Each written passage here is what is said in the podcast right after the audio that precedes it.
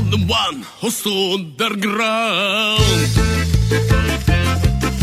But on the engine, who never back down.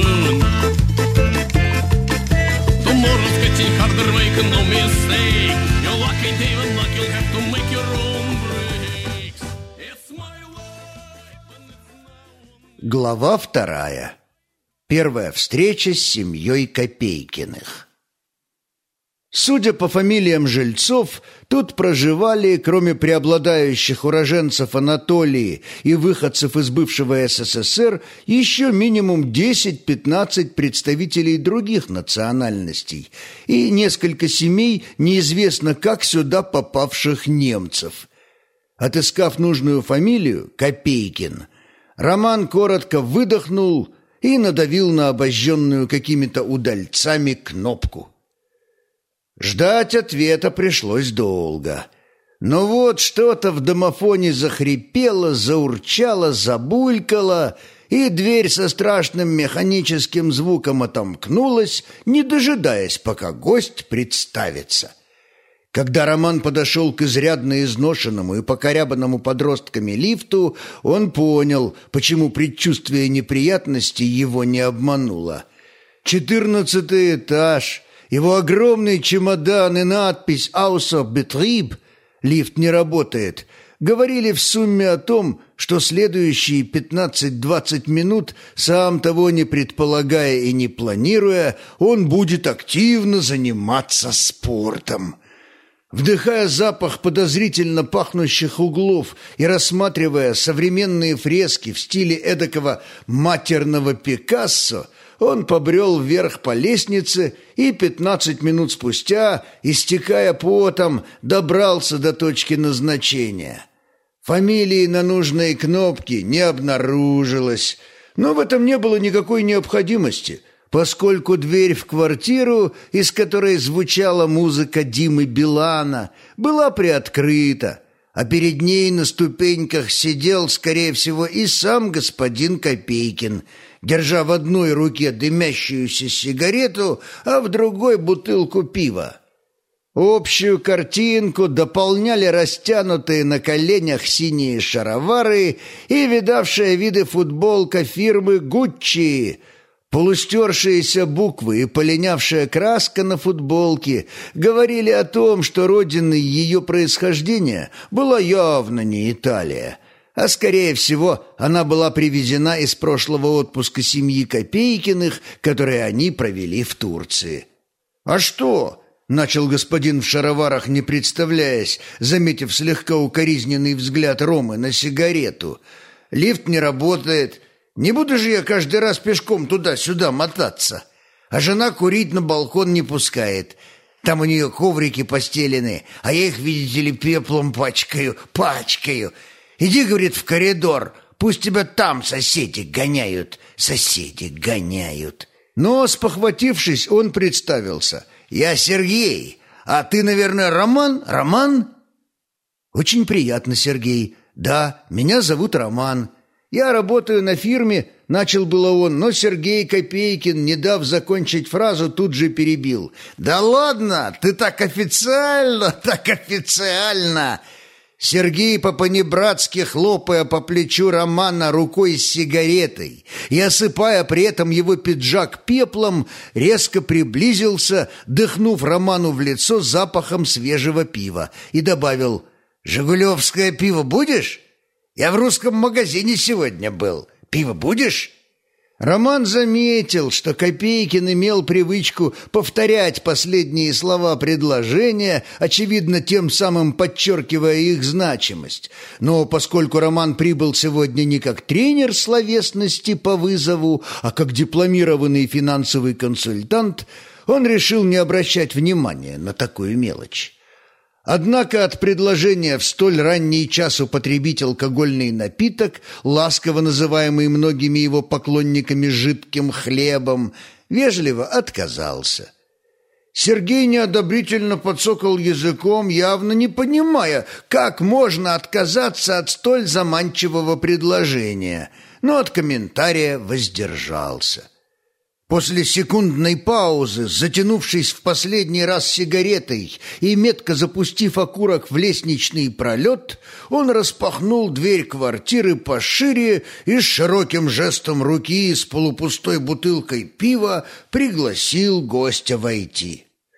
Очутившись в коридоре, Роман увидел устремившуюся им навстречу из гостиной крупную женщину лет тридцати пяти, очевидно, супругу Сергея, уже явно готовую обрушить шквал нелестных слов на голову мужа. Но, увидев незнакомого человека, дама моментально преобразилась. Гневный взгляд тут же сменился милой улыбкой на ее широком лице, а голос зазвучал вежливо и мягко – «А, Роман, кажется. Проходи, проходи, будь как дома».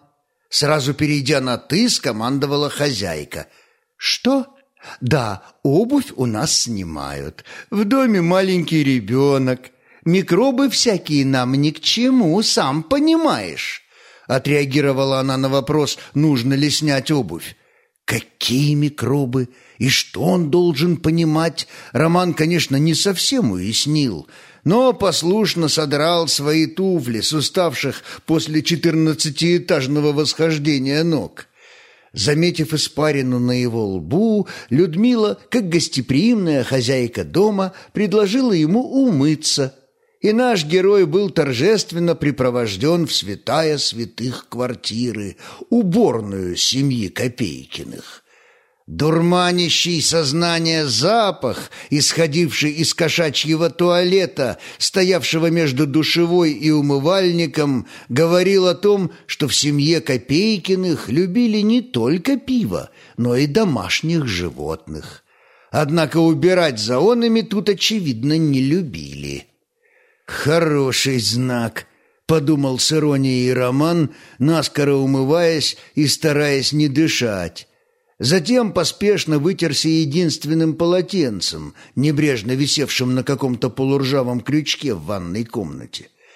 Изображение Человека-паука на двух висящих рядом друг с другом цветастых полотенцах говорило, скорее всего, о том, что в этой семье, кроме кошки и младенца, обитают еще и более взрослые дети. «Что будешь пить?» — сразу спросила Люда, увидев, что Роман вошел в гостиную — при этом Сергей Копейкин слегка подмигнул гостю и красноречиво скосил глаз на бутылку пива в руке. «Чай, если можно», — поспешно ответил Роман и уселся на подставленный ему облепленный кошачьей шерстью стул, с которого только что был согнан огромный рыжий сибирский котяра. Кот Позже выяснилось, что его зовут Барсик. Был настолько тяжел, что когда он спрыгнул со стула, гневно сверкая рыжими глазами размером с блюдца, Роме показалось, будто в серванте у стены задребезжала посуда. Тем временем, пока он внимательно созерцал лохматого хозяйского любимца, на столе появились ватрушки с творогом и медовые пряники из русского магазина за углом, а из кухни вкусно запахло свежезаваренным черным чаем.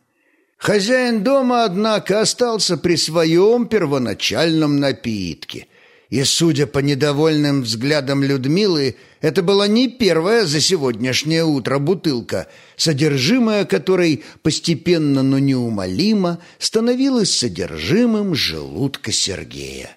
Как бы оправдываясь, посматривая на подвыпившего мужа, Людмила произнесла «У мужа два дня выходных, вот и расслабляется. Он у меня водила». Сегодня пивом побалуется, а завтра ни-ни. Послезавтра ему в рейс.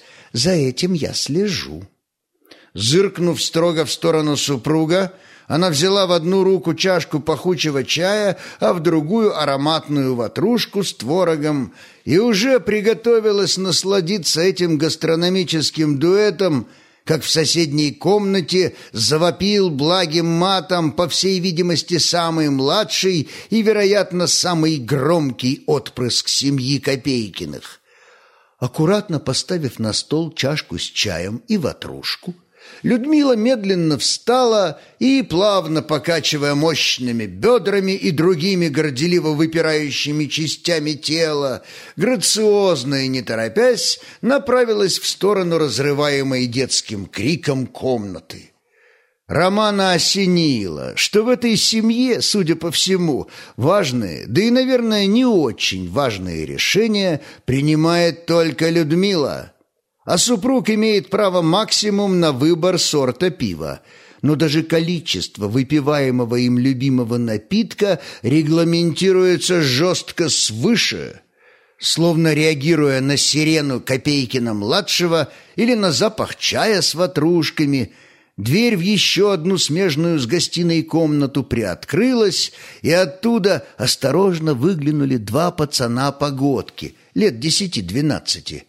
Увидав на столе ватрушки и пряники и не обнаружив матери в гостиной, они пулей метнулись к столу, схватили по прянику и ватрушке и также молниеносно умчались обратно, не проронив в ходе этой операции ни слова. Кроме отсутствия элементарной воспитанности и вежливости у мальчиков, Роман успел заметить только то, что оба они были такими же конопатыми и рыжими, как мать, и такими же худыми и долговязыми, как отец. Тут, с младенцем на руках, сияя от гордости, в гостиную вплыла Людмила. Сергей Копейкин при этом лишь коротко взглянул на свое произведение искусства – и снова перевел взгляд на пивную бутылку в руке, с явным сожалением констатируя тот факт, что ее содержимое почти выпито, а при гости клянчить у Людмилы следующую было как-то неловко. Восхищение Романа младшим отпрыском Копейкиных, которого, как оказалось, назвали модным в то время именем Максимилиан, было воспринято благосклонно. «Максимилиан Копейкин», — подумал Роман. «Звучит впечатляюще. С такой фамилией он будет либо директором банка, либо взломщиком сейфов.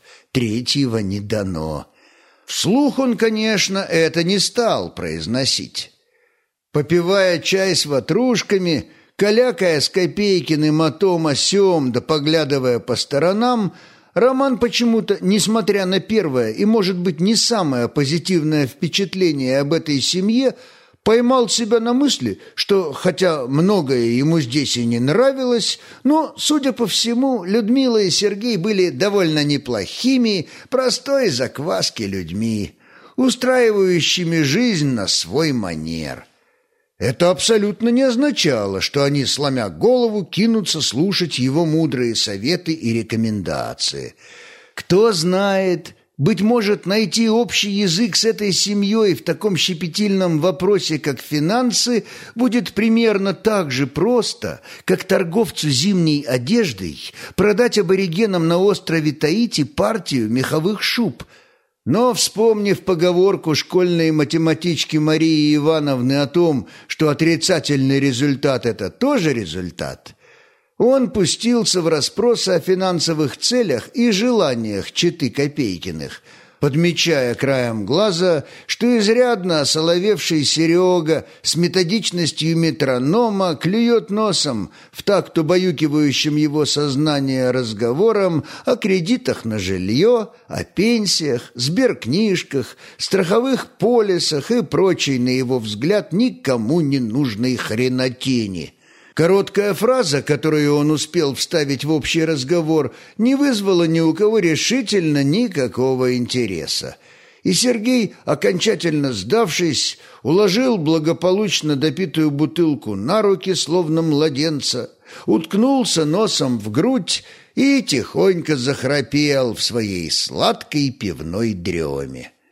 Людмила, взглянув на него, ничего не сказала и невозмутимо продолжала свои расспросы на интересующие ее темы.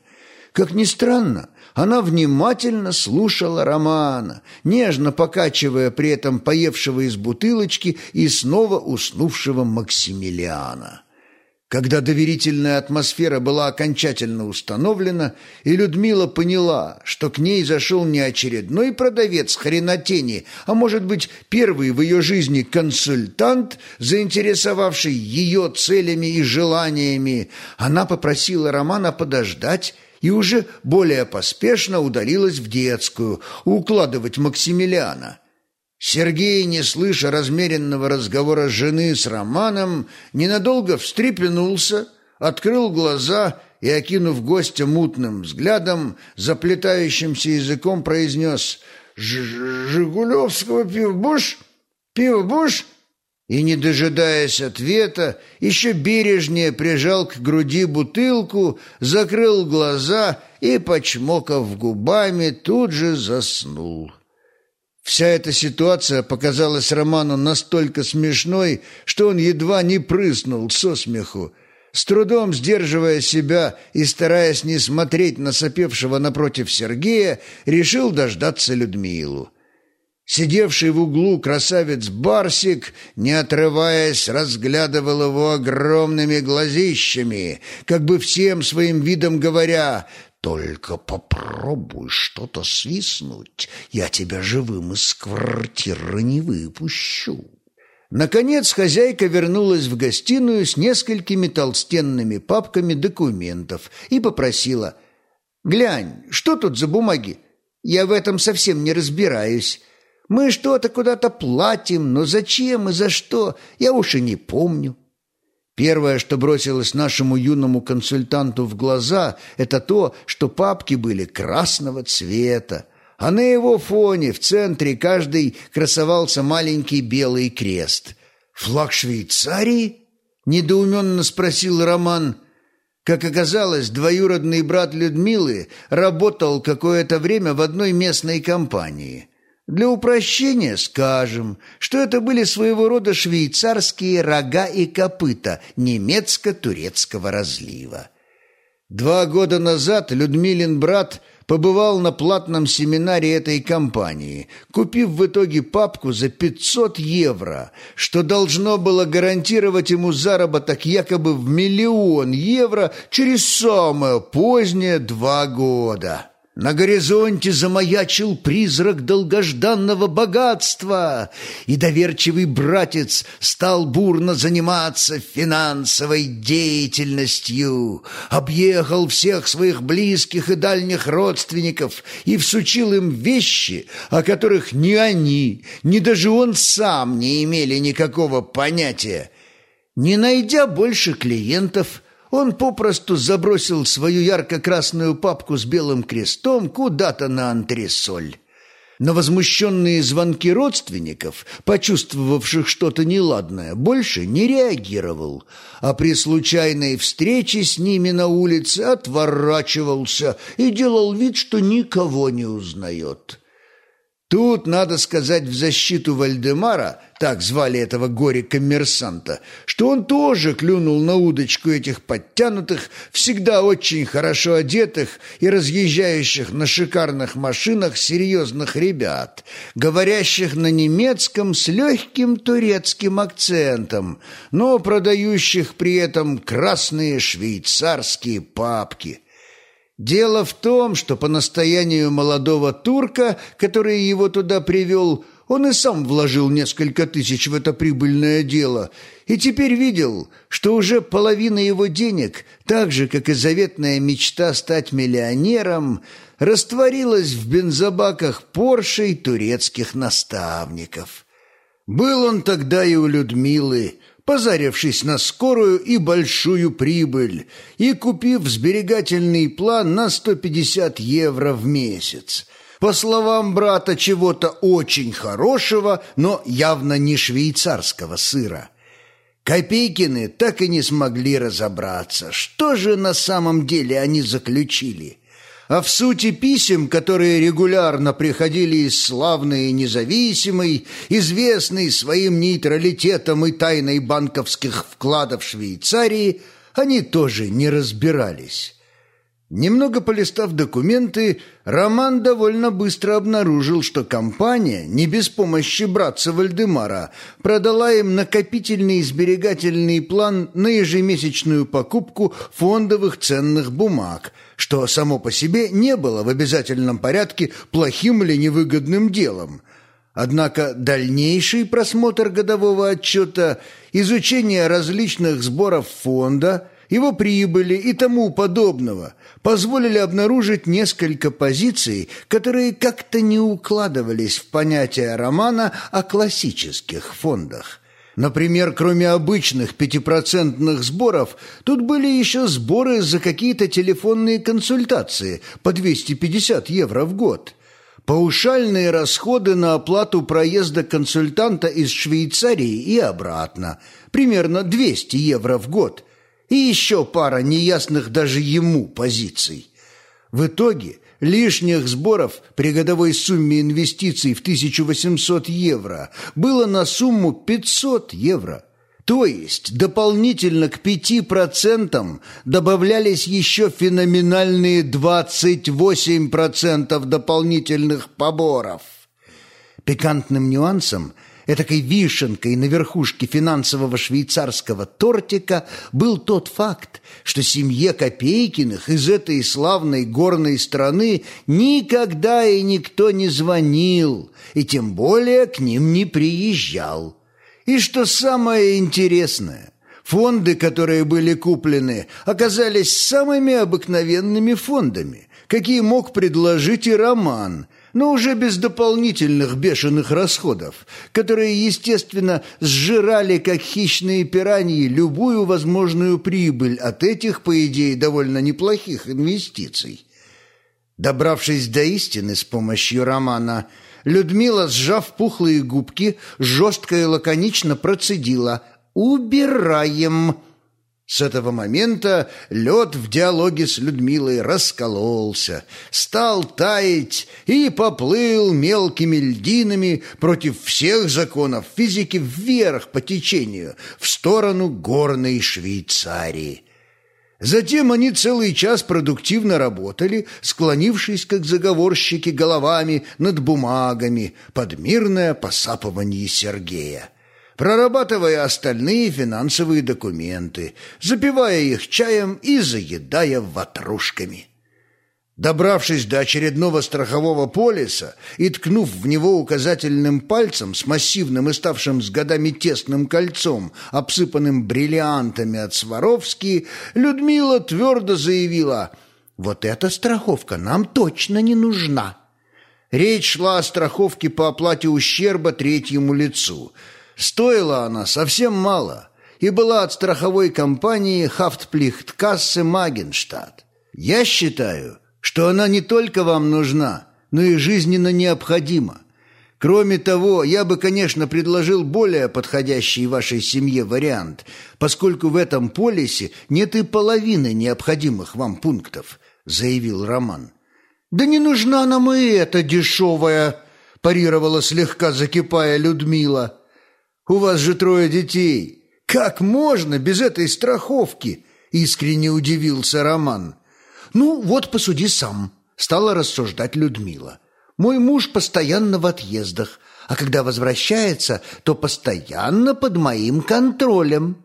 Смотри, как пузыри пускает океагнец невинный» и указала пальцем на мирно похрапывающего супруга. Роман глянул мельком на спящего и еле сдержал улыбку, прикусил губу и стал слушать дальше.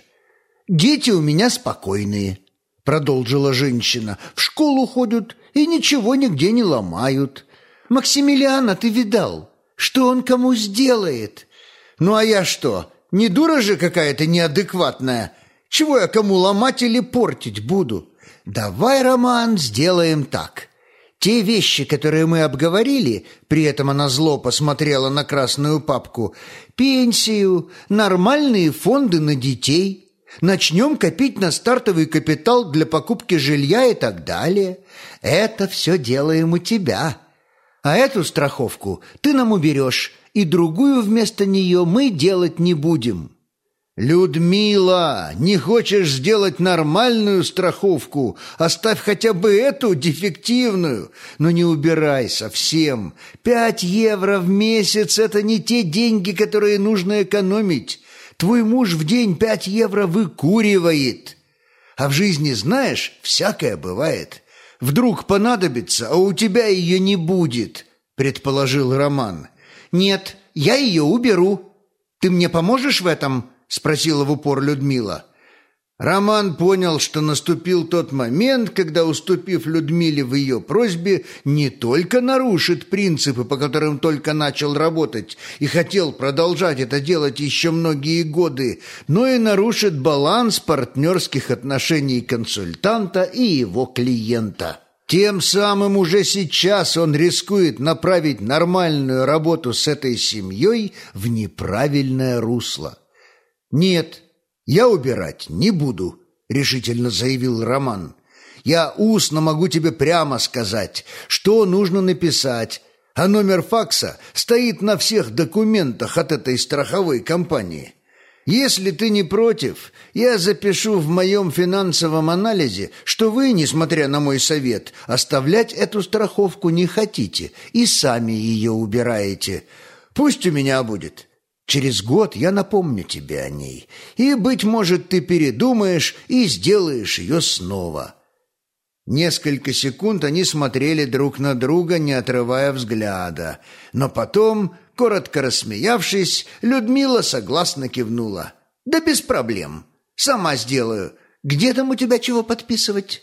Через полчаса предварительно договорившись о следующей встрече для подписи новых финансовых начинаний семьи Копейкиных, Роман вышел из квартиры и, устало посмотрев в лестничные пролеты, побрел вниз. Рабочий день подходил к концу. Он был выжат, как лимон, но чувство хорошо проделанной работы наполняло его гордостью. Это чувство не покинуло его даже тогда, когда он обнаружил множество клякс голубиного помета на крыше своего видавшего виды пыжика, уткнувшегося носом в кусты на парковке у дома. «К счастью!» — подумал Роман и поехал на автомойку.